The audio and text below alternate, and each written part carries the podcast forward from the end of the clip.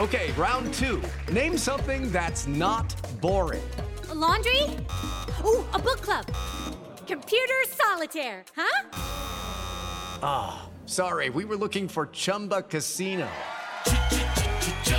That's right. ChumbaCasino.com has over 100 casino style games. Join today and play for free for your chance to redeem some serious prizes.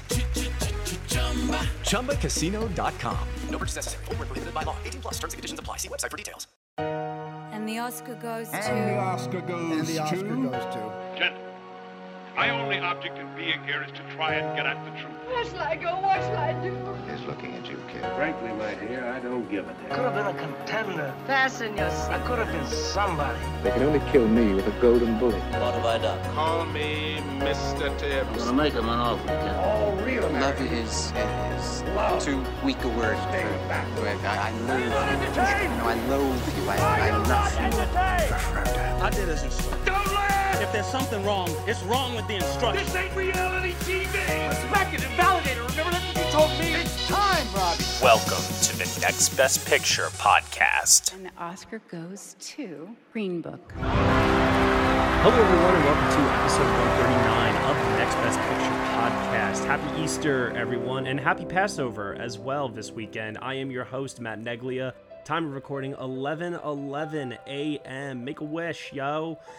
Here to join me for episode 139 on April 21st, I have Cody Dericks. Hiya. And Tom O'Brien. Hey, everybody. All right, so, gentlemen, for this week's episode, we have a couple of things that we're going to be going over. Uh, we're going to be talking about the Cannes Film Festival lineup, which was announced this week. We have a trailer for another horror movie remake from the 80s to talk about. Uh, we're going to go over the polls. We'll give a little preview for Avengers Endgame, which opens up this week, answer some fan questions. So, first things first, I want to ask you all, uh, like I do every week, what did everyone catch up on this week, either in theaters or at home? Tom, let's start off with you. I, I cheated a little bit. It's it's halfway uh, movie, halfway not. Um, I, I, actually went to a theater. Our, one of our local theaters was showing the National Theatre Live production, live from the West End in London, of uh, All About Eve. Oh, wow. The first stage production of it ever. Mm-hmm. Um, directed by Ivo van Hove, who's a bit of a nutcase, but an interesting director. and, and, it stars uh, it was originally a, a, a, vehicle for Cate Blanchett, who had to drop out. Boy, Cate Blanchett as uh, Margot Channing would have been something. But we have Gillian Anderson, who's very good in the role. And then the revelation was as Eve Harrington, the scheming uh, young thing, uh, Lily James. Oh, she's wonderful in this thing. Yeah, she's been pretty wonderful in a lot of different things lately. She's uh, one of those actresses that just continues to keep impressing me with each uh, passing role that I see her in. Yeah, yeah, and it, and she makes for a fascinating Eve, very different from Anne Baxter. Uh, uh, Van Hove uses a lot of television, a lot of Steadicam in the in the uh, stage production, so that we get you know long shots of backstage and what's going on back there and what people are saying. Uh, he, he's uh, very innovative in that way. He's currently represented on Broadway with a adaptation of uh, the Pat Chayefsky film Network. Oh wow! With Bryan Cranston, which is mm-hmm. now playing Broadway, and this may come as well. I don't know. Uh, it's okay in, in, terms of you know. Uh, love Gillian Anderson, but she's not going to replace Bette Davis. Uh, the all the zingers are in there, uh, uh, but um, it's not it's not a terrific production. I you know I'd say stick to the movie. Yeah. Is it still set in the uh, 50s or did they update it? And you know it's it's very vague. Uh, I was kind of curious about that myself, and um, they just go through it, but there's no reference. But they don't update it to the point where there's cell phones and computers and laptops and things like that. Um, but it, it's it's kind of timeless. Okay, cool. Uh, Cody, what about you? Well, I watched Under the Silver Lake, which we discussed in the podcast yesterday. Um, otherwise, I haven't been able to get to the theaters much recently, but I did. My boyfriend and I are working through the Marvel movies again, you know, just in time for Infinity War, and we just finished rewatching Phase One. Um, and I gotta say, I I knew I wasn't really into the Marvel movies in general. Phase One is not very good. Like across the board, I think it's pretty bad. I totally agree with you, Cody. Uh, outside of maybe the first Iron Man film, I remember those first couple of movies definitely took me a while to warm up to. And I was definitely not as much of a big MCU fan as I am now because I do feel that a lot of the criticisms that they did face early on, they were able to course correct right. with some of the uh, sequels that came after. Yeah, I I don't even love the first Iron Man very much, and I don't quite know why. It just doesn't work for me. My favorite of Phase One is by far Captain America. I think it's so exciting, and I think the ending is like perfect.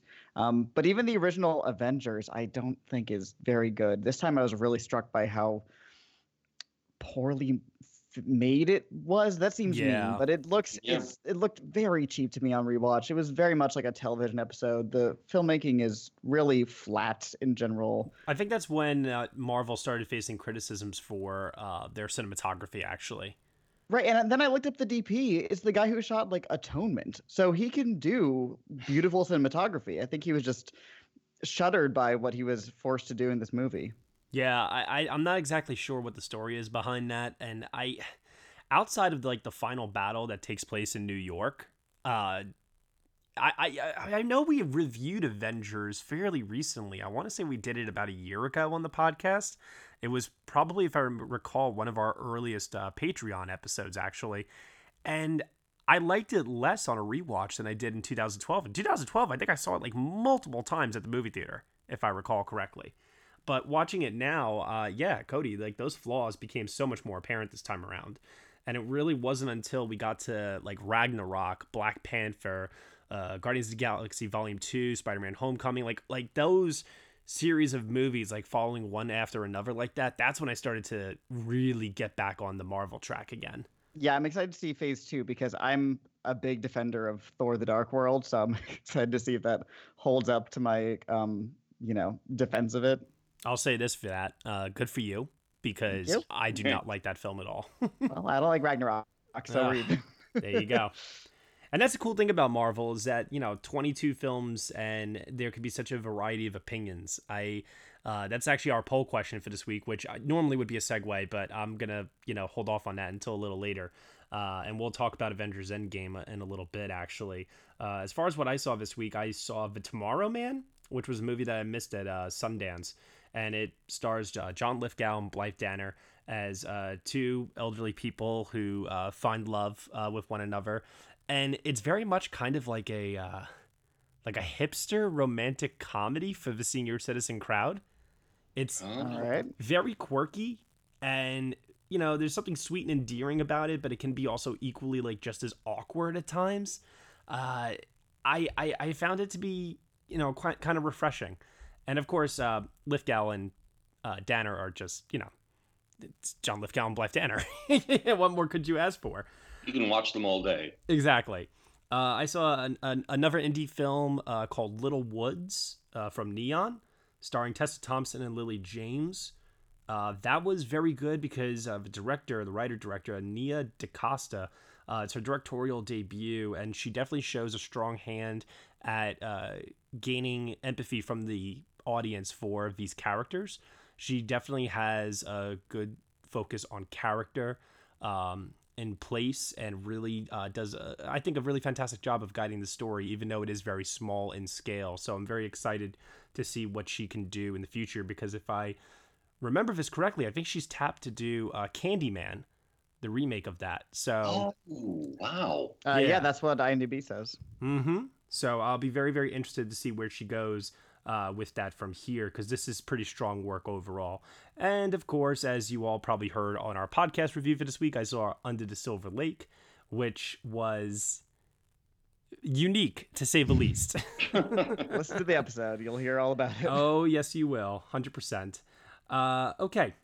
So, moving on then from what we uh, watched this week, uh, today is Easter Sunday, and I thought I would do something uh, kind of fun, uh, really quick.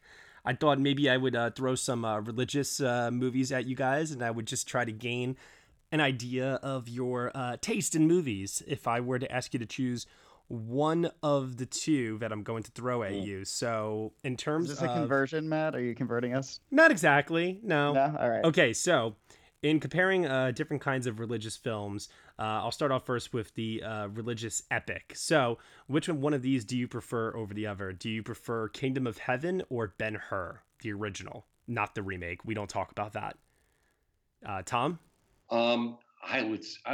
Ben Hur uh, had a really big impact on me when I saw it as a kid, uh, and uh, it was one of those. It was a picture that was playing at a theater far away, which was very exotic, and it was playing. Had it played for a year. That's back back when things actually did play for a year, and I got to say that Chariot Race knocked me out. Kingdom of Heaven is okay. I thought, mm, but um, I'll go with Ben Hur. Okay, Cody. Uh, me too. I think Kingdom of Heaven is kind of boring. Uh, ben Hur, I haven't seen in maybe 10 years, but I, I really need to revisit it. But I remember being really impressed by, yeah, like you said, definitely the chariot race. I remember I had a history teacher in middle school that showed that to us in class, I think just because she wanted to watch it. but definitely, definitely Ben Hur. Okay. All right. So, uh, if Kingdom of Heaven is considered boring, is it as boring as Ridley Scott's other religious epic, Exodus Gods and Kings? Oh, God. I have not seen that, and I never will.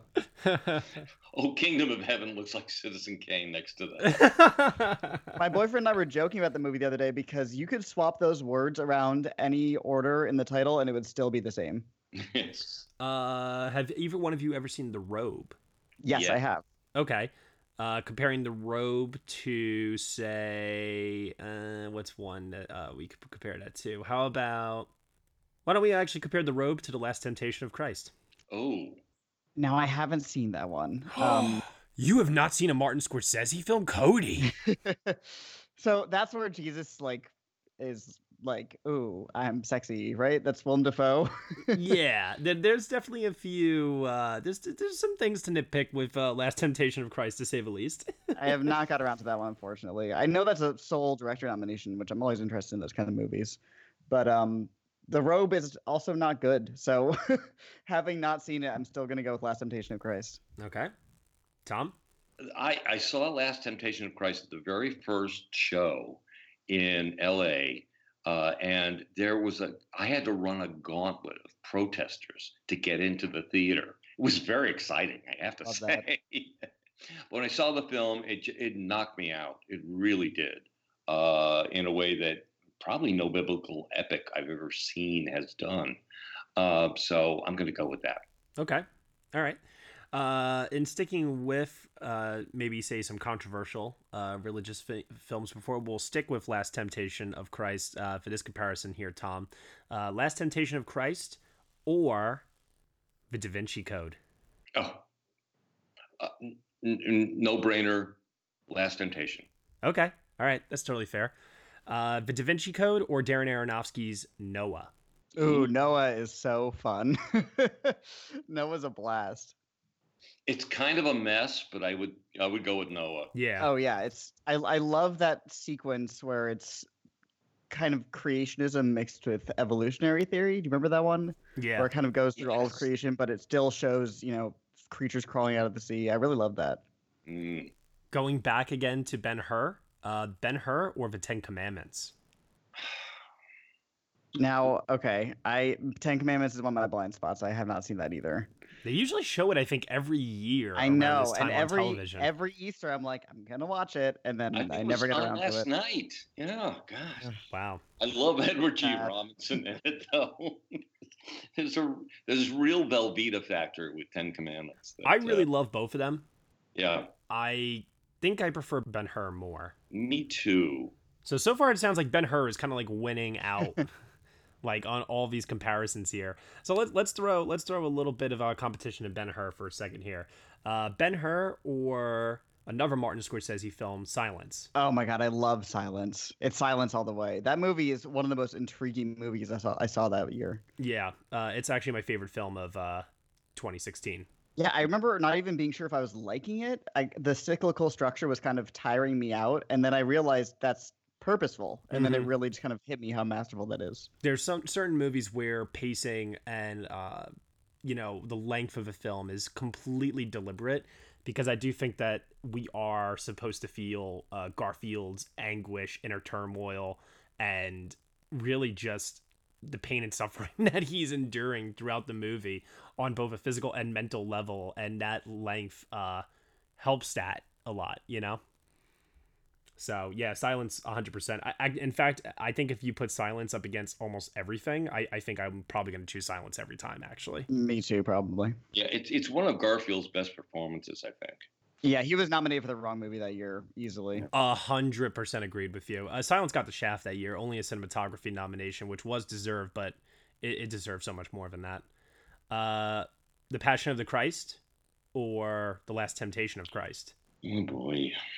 it's it's it's really uh, the Passion of the Christ has such political ramifications of it because of Mel Gibson and, and his Catholicism. Um, I'm still going to go with Last Temptation. I actually prefer Passion of the Christ. You do, and I and I and I say this because I think it's a more beautiful film. I think the music is great, the cinematography is incredible. I think the makeup is as horrific as it is, it's still really incredible work. Um, and it's also I think the more emotionally affecting of the two. I gotta say it's it's it's it's very ballsy. Yeah. Yeah, I I think even though I don't think it's that great as a film, I'm pretty sure every all the three nominations that it got, I would probably give it the win. Wow. I think it's really beautifully made. The cinematography, like you said, is incredible, and that makeup is just, I mean, appropriately horrific. The movie doesn't work if the makeup it doesn't work. No, true. Uh, so then I know that we've pretty much said like silence, you know, kind of like defeats all. But another film that's like very similar to it. Have either one of you ever seen The Mission? Yeah. Yes. Yeah. Yes. That's really good. I really, I really enjoyed that. I think it's just okay. Uh, oh. But, but sorry. no, no, no, no, it's fine. that score is maybe the most purely beautiful score ever written for film. It's unbelievable. Ennio Morricone's work. I recently bought that on vinyl and just kind of blasted it through my house. Mm-hmm. Um, I definitely recommend listening to the score by itself if you haven't. It's gorgeous. I, I, I second the score. It is beautiful, just great. I think I think, the score is better than the movie. Yes, uh, hundred percent, hundred percent. Uh, the film was fine, um, but I was one. I wound up listening more than I was watching. Mm.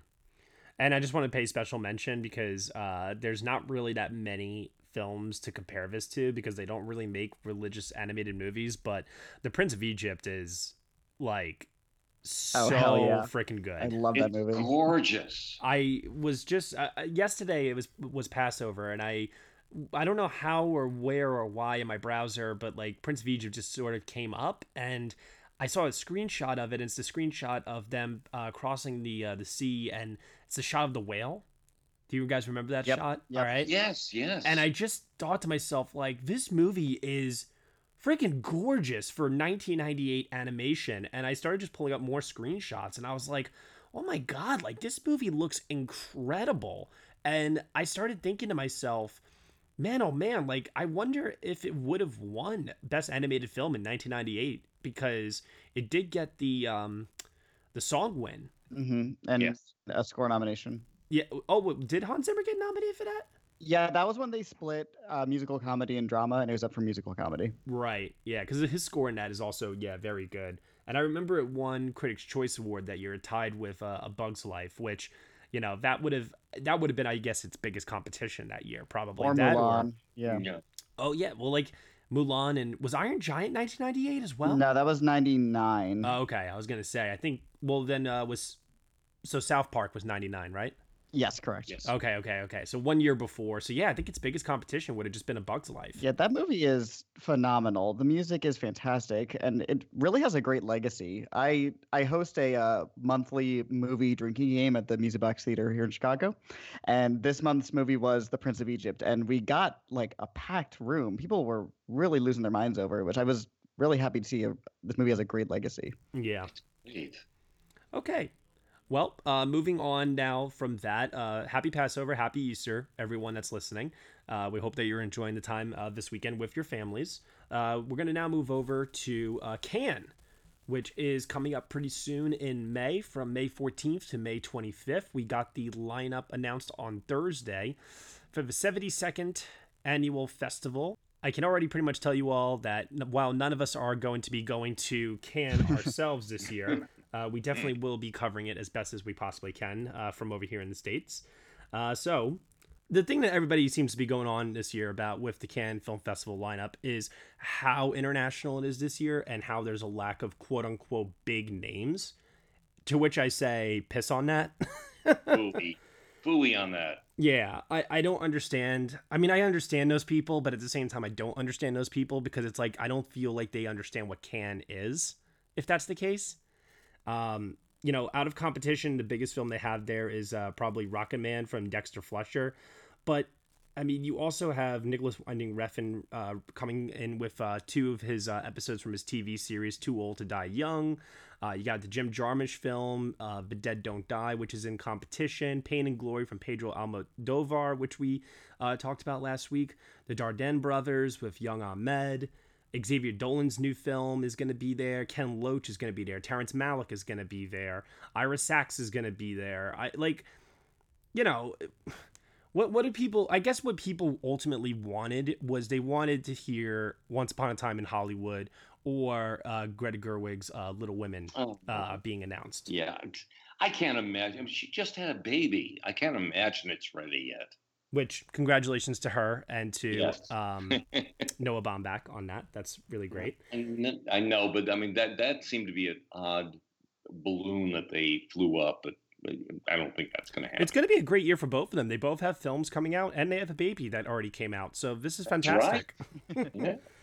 you know, um, but yeah, a lot of people expressed a lot of disappointment. No Quentin Tarantino and no Greta Gerwig, which you know, I in the in the days leading up to the announcement, a lot of people I think got their hopes up a little too much. But I think what we got here is really solid. I guess I am surprised that Tarantino isn't in the lineup, considering he's a former winner.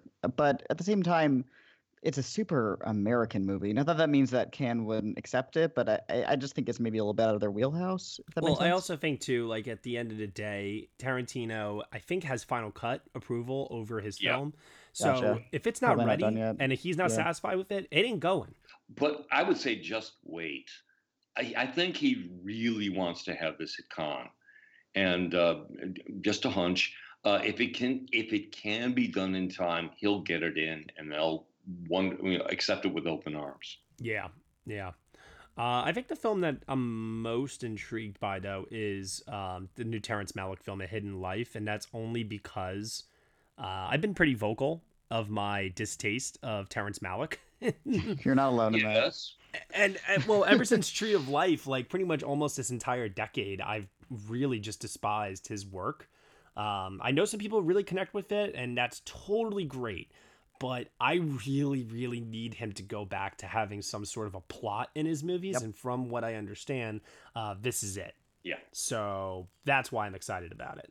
Because I, I definitely yearn for the days of the Thin Red Line, the New World, Tree of Life. Even though they were experimental at times, they still had somewhat of a plot to Right, them. they were grounded to a time and a place. They weren't just exploratory poems. Right. Mm. Exactly. That's actually a great way of putting it. Yeah. Yeah, I mean, I'm excited because he's working with Matthias Schoenaerts. Um, he's terrific in this. You want to he's talk about somebody who is overdue for some Academy love. I mean, have either one of you seen The Mustang? Yes, he's I am so not. good in it. He's so good in it. So, so good. He's probably still my favorite lead actor performance of the year uh, with that, actually, I would say. Agreed. Uh, yeah, so apparently there will be more added to the lineup. Uh, from what I understand, uh, this is not fully set in stone. There may be a surprise or two added later on, but as of right now, this is what we got. So, any other comments or thoughts on the uh, lineup for Cannes? Uh, I'm really excited for Ira Sachs's film Frankie. I've liked, I've really liked two out of the three of uh, his movies I've seen. Um, L- uh, Little Men and Keep the Lights On. I thought Love is Strange was good. I didn't, it didn't really connect with me, but I'm, he's a voice that I am really excited to see keep getting success. Mm-hmm. And and I'm nuts about uh, Bong Joon Ho, who's Yeah. and back with this with Parasite. I mean, I I can't tell you. I think I've seen the host about six times. Oh, the host is so good. And and Snowpiercer, I think about three or four times. Snowpiercer Uh, made my top 10 that year. That movie is phenomenal. Me too. Me too. And so, so I'm very excited about a new one from him. So um, that's the one I'm rooting for. Did you like Okja, Tom? I did. It's nuts, but that's what I liked about it. Yeah. Yeah. What about you, Cody? Did you like Okja? Uh, I don't know. it was right in the middle for me. Uh, I liked that big old pig. Very cute. Yeah. Uh, Jake Gyllenhaal was I don't know what sort of quaaludes he was on to make that movie, but it was definitely interesting. It, it seems like he takes pharmaceuticals when he's on Netflix with the Velvet. Uh, Yep. Velvet Buzzsaw, baby. God. Okay, so moving on then uh, from Cannes this year, uh, we're going to talk about a trailer for a film that's not playing at Cannes uh, for obvious reasons, but will be released in the summertime from Orion Pictures. Yeah. I, I have to say, I love seeing that logo anytime tied Oh, to a was so trailer. nice. Yeah. Takes me back. It takes me back. Uh, this is the remake slash reboot of the 1988 film Child's Play, titled Child's Play. It stars Aubrey Plaza, Gabriel Bateman, Brian Tyree Henry, and Mark Hamill as the voice of Chucky. Let's take a look at this trailer. Andy, I know this move has been really tough, but this was supposed to be a new start for us, remember? You said you were going to try to make new friends. Buddy can connect to and control all of your Kaslan products and smart home devices. Introducing your new best friend.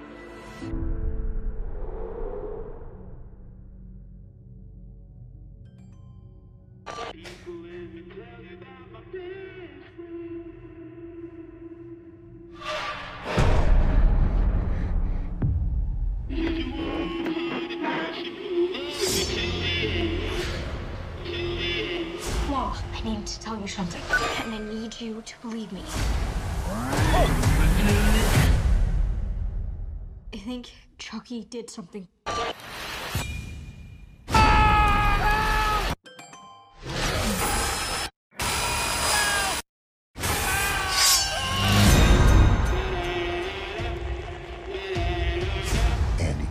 Something, you better tell me. Something's wrong with Chucky. Buddy can connect to and control all of your Kaslan products. Chucky is a toy. He could be anywhere. Welcome to Castle and Car.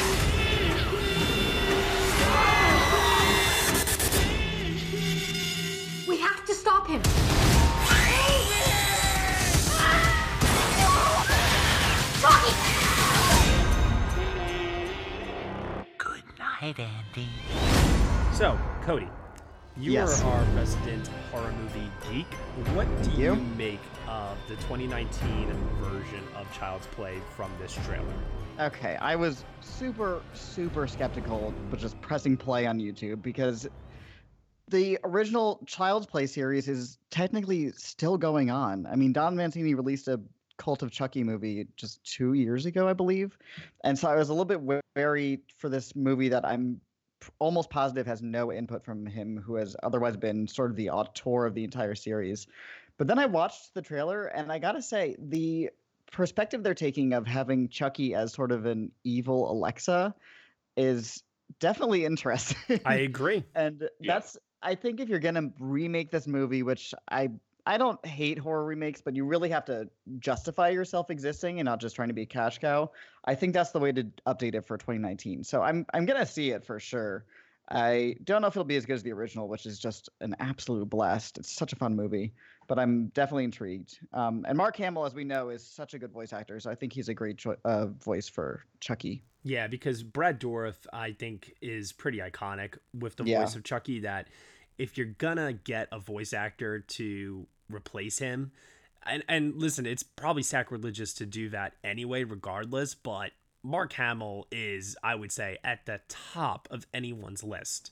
Right, and I'm sure he'll be doing some sort of Brad Dourif, not impersonation, but it won't not be inspired by him. Agreed. Although, Mhm. from what I understand, in this version, Chucky's not meant to be a possessed demon doll. It's like they're they're going with a totally different take on it. Okay, I don't hate that. I, I like updating, and I, again, if you're gonna remake it, I think making it kind of its own thing is the way to do it. Otherwise, it's like, what's the point? Just watch the original. Mhm. Uh, we'll see. What about you, Tom? Uh, you know, I, I, I'm really intrigued by the Alexa angle on it. Um, it, it does make it feel uh, modern and fresh. You know, the the trailer itself, I thought was uh, kind of routine. You know what it reminded me of, and I'm not just saying this because in the trailer they promote this, but um, I do feel that it is trying to capitalize on the success of it. Yeah. And I actually think that if they go uh, the same route that they did with this. Clearly, in the marketing materials, I think that they are, but in terms of the tone of the movie and how it is presented to the audience, I think that if they, you know, go more of the serious route as opposed to the B level comedy horror route Yeah. with the character, I think that they might actually have something here. But if they really play this for laughs, which the character has kind of become a parody of himself at this point uh, through uh, Don Mancini and what he has done with the uh, subsequent sequels, I think this is going to fall right on its face, and I think critics are not going to embrace it. Agreed. What do you What do you think, uh, Cody? Do you think it's going to go the route of uh, Uh, serious horror, or do you think it's going to be that parody comedy horror? The original one isn't a comedy, but it's also not, you know, it's not The Exorcist. It's definitely got a campy level to it, which is, Mhm. I mean, it's about a freaking possessed doll. How could it not? So I think that's more fun than comedic. And if the movie maintains that energy, I think that'll be definitely to its uh, benefit. And I definitely think there's uh, maybe uh, a commentary that they could probably add through the Alexa angle. Oh, uh, absolutely. and, And ha- I- you I- know, they're gonna technology. do that for sure. Yeah. Yeah. So there might be some cultural relevance with it that you know just helps to you know give it give it a sense of purpose as opposed to hey let's try to remake every single horror film from the 80s for box office cash because look what it did you know Right. Yeah. uh, and speaking of which, uh, just in, I was just thinking of its cast: uh, Aubrey Plaza, Brian Tyree Henry. Uh, you know, like we already talked about Mark Hamill, but just having Aubrey Plaza and Brian Tyree Henry in the same movie is enough to probably get me to get my ass in the theater. Oh, yeah. Probably me too. Brian Tyree Henry is working so hard. I feel like he's in everything now. Oh well, Yeah. I mean, I'm happy that he is. I think No, he's a welcome. fantastic, yeah. he's a welcome presence in pretty much anything. He's going to be in uh, Joker. Uh, he'll be in Woman in the Window. Mhm. Uh, there was a movie I saw him in at Sundance that's getting a release this year called uh, Relive that he'll that he's in. Apparently, he's in Godzilla versus King Kong. oh my year. god, is, is Yeah. that coming out this year or next year? I can't No, remember. 2020 next year. Uh, okay. But I really hope. I mean, we saw what he could do in If Beale Street Could Talk. Yeah, we If did. Only he could get a role like that again. Oh Mhm. man. Too bad the Academy didn't see what he did in that movie because, Uh-huh. dear God, if there was ever a performance that with one single scene deserved an Oscar nomination, that was it. That's yeah, a- classic it's a- supporting performance. Exactly. That's going to go down as like one of the all-time great monologues in like Mhm. film history. Right. It's it's it's more than one line. It you have to watch the whole thing as a whole. Yeah. It's killer. I want to I want to rewatch Beale Street now. It's so good. Hi, everyone. This is Tim Costa. I'm Hermano da Silva. And this is Walter Vinci. And together we are the First Time Watchers Podcast. Each week we choose a movie to review that none of us has seen. Watch it together. And then discuss. These movies could be new. Or old. Or on our list of shame. You can find us on iTunes by searching for the First Time Watchers Podcast. As well as on Stitcher. And we love interacting with our listeners, so if you have any suggestions, send us a tweet. An email. Or post to our Facebook page. We'd love to hear from you. That's right. I mean, it's all about interaction. And talk about what we love movies. And you don't have to worry about us going on and on about this and that and the other. And oh, No, look, no, let's no, talk stop, about stop, this stop, stop. minutia Shut up, shut up, here, shut up, shut up, And I shut up. wonder who Shut the up. cat can God damn it, shut up. I think that's enough, Walter. All right, moving on to the polls. Uh, for last week's poll for Under Silver Lake, we asked everyone which is their favorite Andrew Garfield performance. I think that we're all pretty, you know, uniform here in that I think the three of us would all say silence, right? Easily. Yeah. Easily. Yeah. I would say so. Okay, so looking at the list here, uh, with over 242 votes, in fifth place with 14 votes, we have Never Let Me Go. Oh. In fourth place, with 18 votes, we have Under the Silver Lake. All right. He's good in it. In third place, with 46 votes, Silence. Okay, readers, whatever. In second place, with 51 votes, Hacksaw Ridge. Okay. And in first place, with 87 votes, is The Social Network, which he is very good in, and he did deserve an Oscar nomination for that. But I, I think Silence is his best work by far. I would put his work in Spider-Man over his work in Hacksaw Ridge. That was that's a that's an interesting result. Mm. Mm, I don't know. I, I'm, I'm a fan of his performance in Hacksaw Ridge. Not so much for the movie, but um, he's really good in that. I just I wouldn't say he's very good. I would say that he's good, but I don't know if I would say that he was very good. I think he was very good in Silence. Well, yeah. Um, I wouldn't I wouldn't put them I wouldn't put them on the same level though personally. No. I do think he is very good in the social network because for such a cold and detached movie with unlikable characters, he is the beating heart of that film. And if his performance does not work, then nobody would care about that movie, period. Oh yeah, no, he's like truly the beating heart and soul of the movie. That scene where he breaks his computer and just Oh my yells at Mark is fantastic. My Prada's at the cleaners. Oh, so good. Along with my hoodie and my fuck you flip flops, you pretentious douchebag. I remember my audience gasping when they revealed the percentage of his shares that was reduced to. Oh, Yeah. so Oh, good. So good. Was it like point zero zero three percent? Yeah, it was something ridiculously reduced. It was Yeah. insane. Oh my god. Oh, that's gonna make my best of the decade list. It's gonna be in the top five probably by no, far. definitely. It's such a masterpiece. I, I can go on and on about it all day. Uh, all right, so then for this week's poll, we finally have arrived to Avengers Endgame week. We are asking everyone which is their favorite film in the Marvel Cinematic Universe. We've asked everyone to choose up to five because, ah, let's face it, I, I think the Marvel Cinematic Universe is such that if I asked you to just choose one, people would be splitting their hairs trying to figure out which one to pick. So I decided to be fair and I said you can choose up to five. And you could do four, you could do three, two, one, whatever, but you can do up to five. And so we'll see then uh, which films get the most mentions as people's favorite film within the MCU. So, with that said, in leading up to Avengers Endgame, which is by all accounts a culmination of this entire i know we've had phase one phase two phase three of marvel uh, so far but this is kind of the end of i don't know what you would call it the ultimate phase one of marvel i don't know but in any event uh, this is definitely a very very big deal the movie is probably going to eclipse infinity war in terms of its box office i would imagine Oh yeah. Yeah, I think so. so, man, looking at everything here, looking at, you know, from the very beginning with 2008's Iron Man all the way up until most recently Captain Marvel, Tom, which films or film, uh, you can feel free to name a couple or one, whatever you want, uh, have been the standout for you in the MCU? I think the best made of the Marvel films is Black Panther. It's it's it, it- it's impeccable in its Mm. filming. Um, my favorite though is probably the surprise I found with the humor in the first Guardians of the Galaxy. Uh, when uh, when Chris Pratt is listening to his you know iPod and just grooving down, it's like, wait a minute, this is a Marvel film. What is he doing here? He's not dour, and that's and that really sort of put a big smile on my face. And I don't, I haven't had that kind of experience with a Marvel film since. So I'm going to go with that. Cody?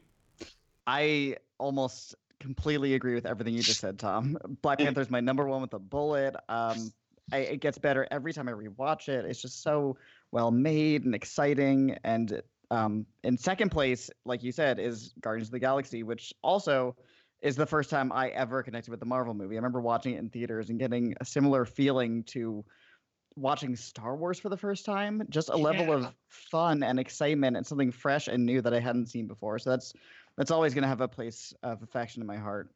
And then uh, for me, a top five is pretty easy because there's only five of them that I would call anything above pretty good, if that makes sense. Not to be a, a contrarian, but uh, Infinity War really, really worked for me. I I think maybe it's because I didn't care so much about the other movies that it, this one did work for me because it was ending on a different note. And then I really love Spider-Man: Homecoming. And Captain America: The First Avenger, I think, is by far the best origin story of any of the Marvel movies. So that's my top five. Okay, let's see here. Um, I think I would move some stuff around, maybe, but no, I think this is pretty. I think I've got this pretty locked in at this point as far as uh, my top five. So, okay, in looking at everything here, I would say, you know what I'm gonna do? I'm only gonna talk about my top three. Actually, I'll I'll All right. I'll, I'll limit it to three. So number three is Black Panther, which uh, has risen up the ranks actually from me. First time I saw it, I think expectation might have uh, hurt it a little bit for me, but watching it again at home, um, I loved it so much more, so much more. It plays into a lot of themes that I typically really enjoy in things like Game of Thrones or even like The Lion King uh, of this you know, this guy who's destined for the throne but has to assume the mantle of being that leader for his people and the weight of that and how much like the you know the expectation and his relationship with his father and everything like I, I just find those themes to be so epic and i really really enjoyed so much of the technical aspects of black panther as well in terms of the costumes the art direction of course oscar winning um, and you know what? The visual effects didn't bother me as much the uh, second time. No, they're not terrible. No, I don't. I, I, I get the rubbery critique of the final fight between the two of them, but you got to consider all the other visual effects in the movie, you know, the entire city of Wakanda, all the spaceships, plus all the practical effects, it works for me. Yeah, it, it bothered me more the first time, and I think part of that Sure. was because I saw the film in 3D, and I was also in the second row and not in the middle. I was off to the side. Oh, that's exactly how I saw Captain Marvel, exactly, and it, I was totally lost. Mm-hmm. So I do think that my first initial viewing of Black Panther uh, really colored, you know, in many ways, you know, some of my flaws with it. And so upon watching it again on a rewatch at home, I enjoyed it significantly much more. Right. Second place is Avengers Infinity War. I will defend this film until the end of time. I know a lot of people are saying, oh, Avengers Endgame is going to retroactively make Infinity War like a lesser film. And I, I I think those people are really just setting themselves up for disaster by already stating that. I, I'm taking a wait and see approach. And even if Avengers Endgame does not end well, I think just as a standalone movie, Avengers Infinity War um, will still work because the only thing I have a, qualm with with Avengers Infinity War is that I do think the pacing is off sometimes in terms of jumping from one uh, group of characters to another because sometimes they take like very extended amounts of time with like the Guardians of the Galaxy characters and Thor, and then we don't get back to uh, Iron Man and Doctor Strange and everyone for like such a long time. It feels like, uh, and that's like my only real issue with the movie. Otherwise, I think it's such an incredible balancing act of all these uh, different characters, even like the side characters, like uh, Bucky or you know Groot, and everybody just has a moment to shine in this. I think the cinematography is some of the best in the MCU by far, and I think it's also got the best visual effects of any of the MCU films, and still in my mind the best visual effects of last year. So I mean, I'm happy that First Man has an Oscar. Don't get me wrong, but the work on Thanos alone and what Josh Brolin did with that performance is just mind-blowingly good. The critique of that movie for uh, uh, future not mattering in terms of Endgame because it will, you know, retcon what happens to that is kind of ridiculous. I mean, that's true of any sequel in history. I mean, look at Empire Strikes Back, which is, I mean, pretty easily the best sequel ever made. And the climactic moment of that movie is completely solved in the first 15 minutes of Return of the Jedi, but it doesn't it doesn't make it any less of a great impactful movie. I, I completely agree. So that's why I think like the criticism is very unfounded. Uh, and then my favorite MCU film is Captain America: The Winter Soldier, which I was not the biggest Captain America First Avenger fan. I thought it was fine. I didn't think it was amazing, but Winter Soldier just taking Cap and putting him in the present day and making it more of an espionage spy thriller with these really hyperkinetic action scenes, fast, very, very fast, hard hitting hand to hand combat. I mean, like the action choreography just went such a huge step up, and that's such a credit to the Russo brothers and what they've been able to also uh, bring to Civil War, Infinity War, and what I'm sure we'll see more of in Endgame. I think their fight choreography is the best of all of the movies, honestly and uh, you really really got a sense of that with winter soldier so just in terms of expectations uh, heading into winter soldier and how much the movie exceeded my expectations i think that's why it's number one for me because i went into that thinking oh you know another cap movie wasn't the biggest fan of um oh no i don't remember if thor the dark world had come out by that point but it, i remember Um, i remember not liking iron man 2 Not. No, it had. It did. Thor: to Dark World was. Yeah, so I didn't like Iron Man 2, I didn't like Thor the Dark World, so I'm thinking to myself, like, oh, Captain America Winter Soldier is not going to be that great. And it was like, holy shit, this is fantastic. And Robert Redford's in it. So, Oh yeah. you know, uh, all, all very well done. Really, really, really enjoyed that. So head on over to the polls page of nextbestpicture.com. Let us know which is your favorite film in the Marvel Cinematic Universe. We even have Avengers Endgame listed there for now, in case if you do see it before the poll closes on Saturday, which, let's face it, so many of you are going to be seeing it. Oh, yeah. So if you want to hold off on voting and wait until then, uh, by all means, please do. And that'll pretty much do it for the polls this week. So now let's answer some fan questions uh, pertaining to some of the topics that we talked about this week on the show. So, first things first. Uh, we have a question from Jeffrey Care at Jeffrey Care. He asked us, since today's Easter, what are some of your favorite faith based uh, biblical films? I know that we already discussed our love for silence, but is there anything that in our discussion that uh, we did not bring up that you want to pay special mention to? And yes, Cody, The Exorcist, I think can count. Ooh, okay. well, then I'm going to say that The Exorcist. Fuck it. Yeah, I think that works. It completely works because even if you're not a faith based person, it's still about the presence of uh, evil in the world, whether it's you know a spiritual thing or just a straight up human thing, and how you have to you know be ready for that and be ready to conquer it, which sounds epic in scale, but I mean we see in this movie that doesn't have to be. And, and I'd like to give a shout out to George Stevens, The Greatest Story Ever Told.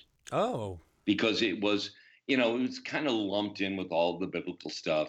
But Max von Sydow makes a really interesting Jesus. He's not Jeffrey Hunter and King of Kings were, you know bland at all. He's got a it's this guy's really complex.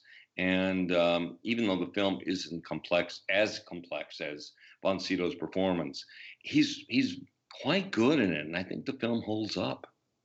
I love that he's played Jesus and death. Yeah. Versatile. Uh, Dangle B and HLVD movies asks us a very similar question here. Do you think Avengers Endgame can push for $3 billion worldwide gross and challenge Avatar's record? And domestically, do you think it's going to have an opening weekend of over 300 million? Um, I, I think it has a possibility. I think the more intriguing possibility for me is if it becomes the first domestic 1 billion. You know, Force Awakens got so, so close to it, yep. and it couldn't quite make it. Um, Endgame, though, if it is the movie we're all hoping it will be, I imagine we'll have a lot of rewatch factor. But then again, there's that three hour time running time, so there's you know pluses and minuses for both those things. I'm and, not and quite to be honest, sure about that is why I don't think it's gonna get the uh, domestic one billion. It's too long. Yeah, I, I think some people will, even those who enjoy it. I think that there's going to be a, a segment of the crowd that's going to definitely say to themselves, "I don't know if I want to put myself through that again right away." You know what I mean? Yeah, I'm already planning to see it twice in two weeks, but I'm, you know, I'm on yeah. a movie podcast, so there you go. My gauge is around 250, which is no no small change indeed. But uh, I, I don't know. It, it, you're right about the length. It it it doesn't really encourage going back and just oh let me catch up again with this, and it's like oh it's three more hours of this. Yeah. So it, a lot will be depending also on the quality of the film. I mean, I think the quality uh, aspect is important. You know, you're talking to the guy here who saw Wolf of Wall Street in the movie theater five times. Wow. So if the movie is fantastic and you want to be a part of the energy of that crowd reacting to specific moments and feeling the energy off of them uh, i think that the movie's rewatch value will come from that but there is something to be said for how many times the film can be shown a day yeah. on how many different screens. I mean avengers infinity wars domestic total was 678 million dollars which is once again nothing to scoff at. That is really incredible. Uh, however it was beaten by Black Panther, which grossed $700 million. And I just have a very, very hard time seeing, especially if Endgame does not get as good of a critical write up as Infinity War did. Like, let's imagine that it actually falls a little flat for critics and it doesn't get the best reviews. Could we be heading towards a scenario where it's, you know, it doesn't even outgross Infinity War? I think so. Um, I I think it will outgross it just because people have had a chance to see it on Netflix now for so long, and they're gonna want to see how it concludes. Just in the same way that Return of the King was the highest grossing of all the Lord of the Rings movies, but I I am again just interested to see how many people go back to the theater to rewatch it. Okay, I think that's where its money will really come from. Gotcha. Yeah. Yeah. Okay, uh, so in keeping with the summer movie, uh, Carl uh, Schwaber, uh, Carl J91773 on Twitter asks us, It's summer movie wager time. I think Avengers, Lion King, and Toy Story 4 will be in the top three at the box office. The competition is so fierce for the remaining seven slots. Any predictions on the top 10? Will any non pre existing properties even make the top 10? Uh, you know, that's that's tough because I feel like so many movies this summer are pre existing properties and they are the only ones that we can seem to be talk- talking about. You know what I mean? Like this entire summer uh, conversation has been dominated by our talks about Toy Story 4, The Lion King, and Avengers. It's hard to believe that there's other stuff actually coming. Seriously. Uh, there is Spider-Man, home, um, not Homecoming, Far From Home, Mm-hmm. uh, which you know I I'm I'm curious to see what's gonna go on there. Uh, Dark Phoenix, not so much. We got uh, Hobbs and Shaw later in the summer. That trailer, oh my god, That was a killer trailer, I must say. it was three and a half minutes long. It was so long, but yeah, I will admit that there was some pretty. It's gonna do well. You know, I don't think it's gonna do as well as some of the other films that we're talking about here, but I think it has a chance to crack the top ten. But that's still a pre-existing property. I'll be there. I've got it in my top seven. Yeah. Uh, number six, I've, I've got Avengers, Toy Story, Lion King, um, Secret Life of Pets 2. That that could be yeah the film that you want to take the kids to, and it does really well. Yeah, Spider Man, um, Hobbs and Shaw, and Aladdin. Those would be my top seven. Oh God, Aladdin. I know. Oh, Oy. I keep forgetting about that movie. No, thank you. It, it'll do business, but oy. Yeah. Um, I I think Lion King, and I've said this before, has the potential to be the highest grossing film of all time. I know we were saying that with Endgame, but Lion King, I think, really fills the slot of you can see it over and over again. You can bring, I imagine it'll be PG instead of PG 13, so you can bring kids to it. I think there really is a humongous possibility for that to just make buckets of money. And as much as I want to believe that Once Upon a Time in Hollywood could crack, you know, the top 10 as far as grossing films this summer, it is coming a week after The Lion King, which, in my opinion, pretty much will decimate it. So, Yeah. Um, it's not based on a pre-existing franchise, and I don't think it'll crack the top ten. But I'm really interested to see how Midsummer does. yeah. Hereditary was kind of a um, hit. I mean, it made 44 domestic, which is nothing to scoff at. And if this can get the reviews, I think it has the potential to be up there with like a Conjuring, but maybe not with maybe not that big. But I mean, you know, R-rated horror movies do do well if there's the quality there. Also, too, in terms of just, uh, you know, with the right level of support, uh, late night could probably do some damage, I think. I don't think it's going to do anything like 200 million or anything like that, but I think it could crack over 100 million and, you know, do very, very well for itself. That could be really good counter programming to all the franchises. Exactly. Yeah. Yeah. that's what I'm thinking. And it looks delightful. It is. It is. It's uh, still one of my favorite movies this year. I really, really enjoyed the hell out of it. Okay, and then other questions here. Let's see what else we got. Ooh, Kevin Jacobson asking a very good question. The Academy is holding its Board of Governors meeting on April 23rd, which is two days from now, where they are expected to make a decision on the eligibility of Netflix films and other streaming services. Any predictions on what they will decide? Oh boy. Kevin, you're killing us. Kevin, I think that nothing is going to happen personally. I agree. I think the second the um, government stepped in, I think that kind of shut down any possible changes just because they would want to, you know, avoid the frickin' government stepping in to stop them. I I think that's kind of a pretty clear sign that they're gonna just accept it and move on. Yeah, I think so. Ugh. we'll see. Uh, we'll see. But in all honesty, I think it's going to still stay the same. Yeah. I really, I, yeah. After the government stepped in, I don't think they have a leg to stand on now. And it's like, do you really want to go down this route? Really? Right. Is this really worth it? Uh, Michelle Fowles, what are your reactions to Glenn Close and Amy Adams teaming up in Hillbilly Elegy and their chances for Oscar glory being directed by Ron Howard? Well, I will say this much. If Ron Howard hadn't already won an Oscar, I would say just cast everyone that's overdue for an Oscar at this point because putting putting Glenn Close and Amy Adams in a movie together is it, it's funny because, you know, the headlines between the two of them is that they both have not won, obviously. And what's really really sad I feel like is the last time we had a movie where two people uh, won in the same year from the same movie was, if I remember correctly, The Fighter. That sounds no three billboards. No, three billboards. Oh my God, yeah, three billboards. Sorry, I know some people are probably very happy that I seem to have forgotten that.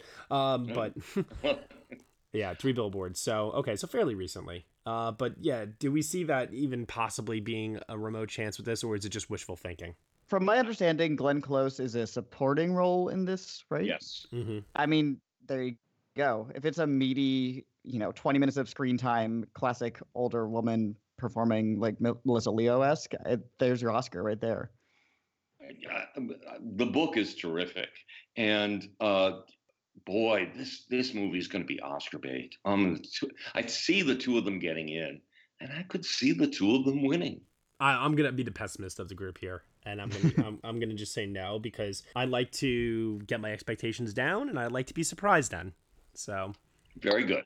Yeah, I, I don't like getting my expectations uh, up because I hate feeling heartbroken. I don't know about you guys, but I will say when either of them wins or both, I'm pretty sure it'll be a kind of run the gauntlet assumption tear through award season. I don't think it I don't see it being a surprise last minute Oscar. I'm pretty sure they will have collected a lot of hardware up to the point where it becomes undeniable. Mm. Yeah. Okay, uh, last question from Ryan McQuaid, 77. Do you think Netflix will push Homecoming hard for Best Documentary at the Oscars? Oh, I didn't even think of that. Um, I, I why not? we'll push it, but I'm not quite sure it's the kind of film that wins Oscars they don't really go for concert movies a lot of the time. Um, even the really popular ones like Stop Making Sense. But I mean, Netflix, if nothing else, does well in the documentary fe- feature branch. So that's definitely a possibility. It got i rave reviews. Yeah, absolute raves. But, but if the, if the documentary branch turned up their nose at Amazing Grace, for God's sakes, um, they I don't think they'll go for this one. I would find it hard to believe. Yeah, I don't. I mean, when was the last time a musical concert film got even a documentary? I mean, the the closest is Twenty Feet from Stardom, but that's not quite yeah. it. Right. Yeah. Exactly. Yeah. I, that's. Mm. That had a. have you both watched it yet? I have not yet, unfortunately. Not yet. No. Okay, I've only watched a trailer for it. I haven't actually seen it yet.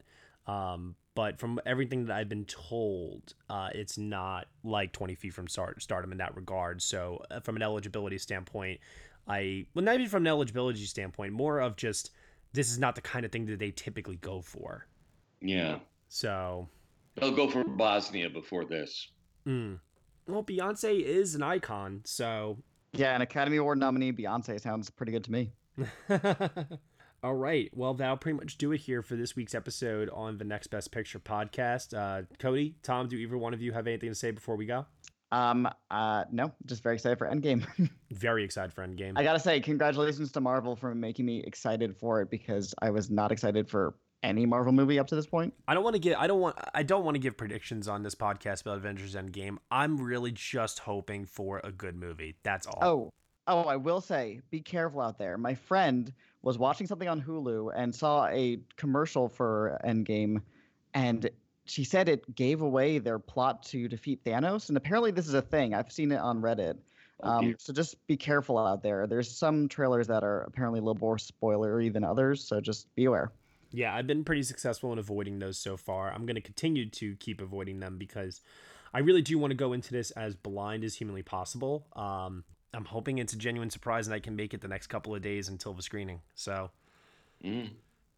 man, I'm scared. I'm scared. I'm really scared. I'm going to come across something on the internet and I'm going to just be like, ah, oh, no, no, I know everything. Oh my God. You know, I don't want that to happen. So, I want the element surprise to be there. I also want. Let me tell you something about that. I'm just going to say this about the runtime. I want to say this really quickly. Runtime does not matter.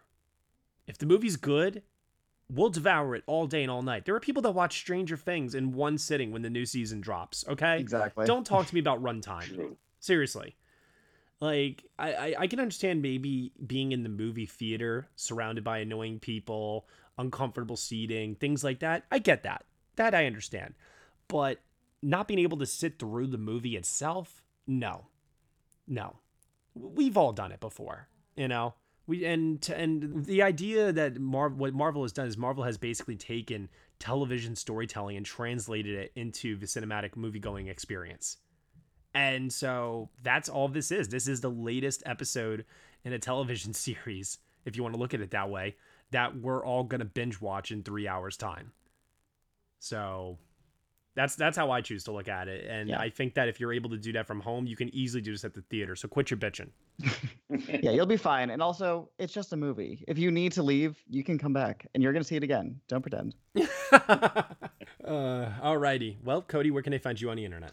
They can find me everywhere uh, Twitter, Instagram, Letterboxd at CodyMonster91, and listen to my horror movie podcast, Halloweeners. We just released an episode on Us. You can follow us at Halloweeners Pod. Oh, I can't wait to listen to that, actually. I'm really, really Mhm. excited. Spooky Ookie. Tom, what about you? You can find me on Twitter at at Thomas E. O'Brien. And you can find me at Next Best Picture. Thank you so much, everyone, for listening to episode 139 of the Next Best Picture podcast. You can subscribe to us on iTunes, SoundCloud, Google Play, Stitcher, TuneIn, Player FM, Acast, Castbox, and also on Spotify. Be sure to leave us a review on Apple Podcasts, rate us five stars, leave us a comment, let us know what you think of the show. We really appreciate the feedback. We're trying to hit 200 podcast reviews. We have about oh, a little over 70 to go. So if you could just get on there and just rate us five stars, it would be a huge help to help us get to that number and that goal obtained. Uh, and if you're feeling a little bit more supportive at that point, head on over to Patreon, where for $1 minimum a month, you can get some exclusive podcast content from us, including our series Watch of Season 8 of Game of Thrones on HBO, and our 2015 retrospective with an upcoming review of Sicario that is expected to drop this week. Thank you so much for listening, as always, and we shall see you all next time.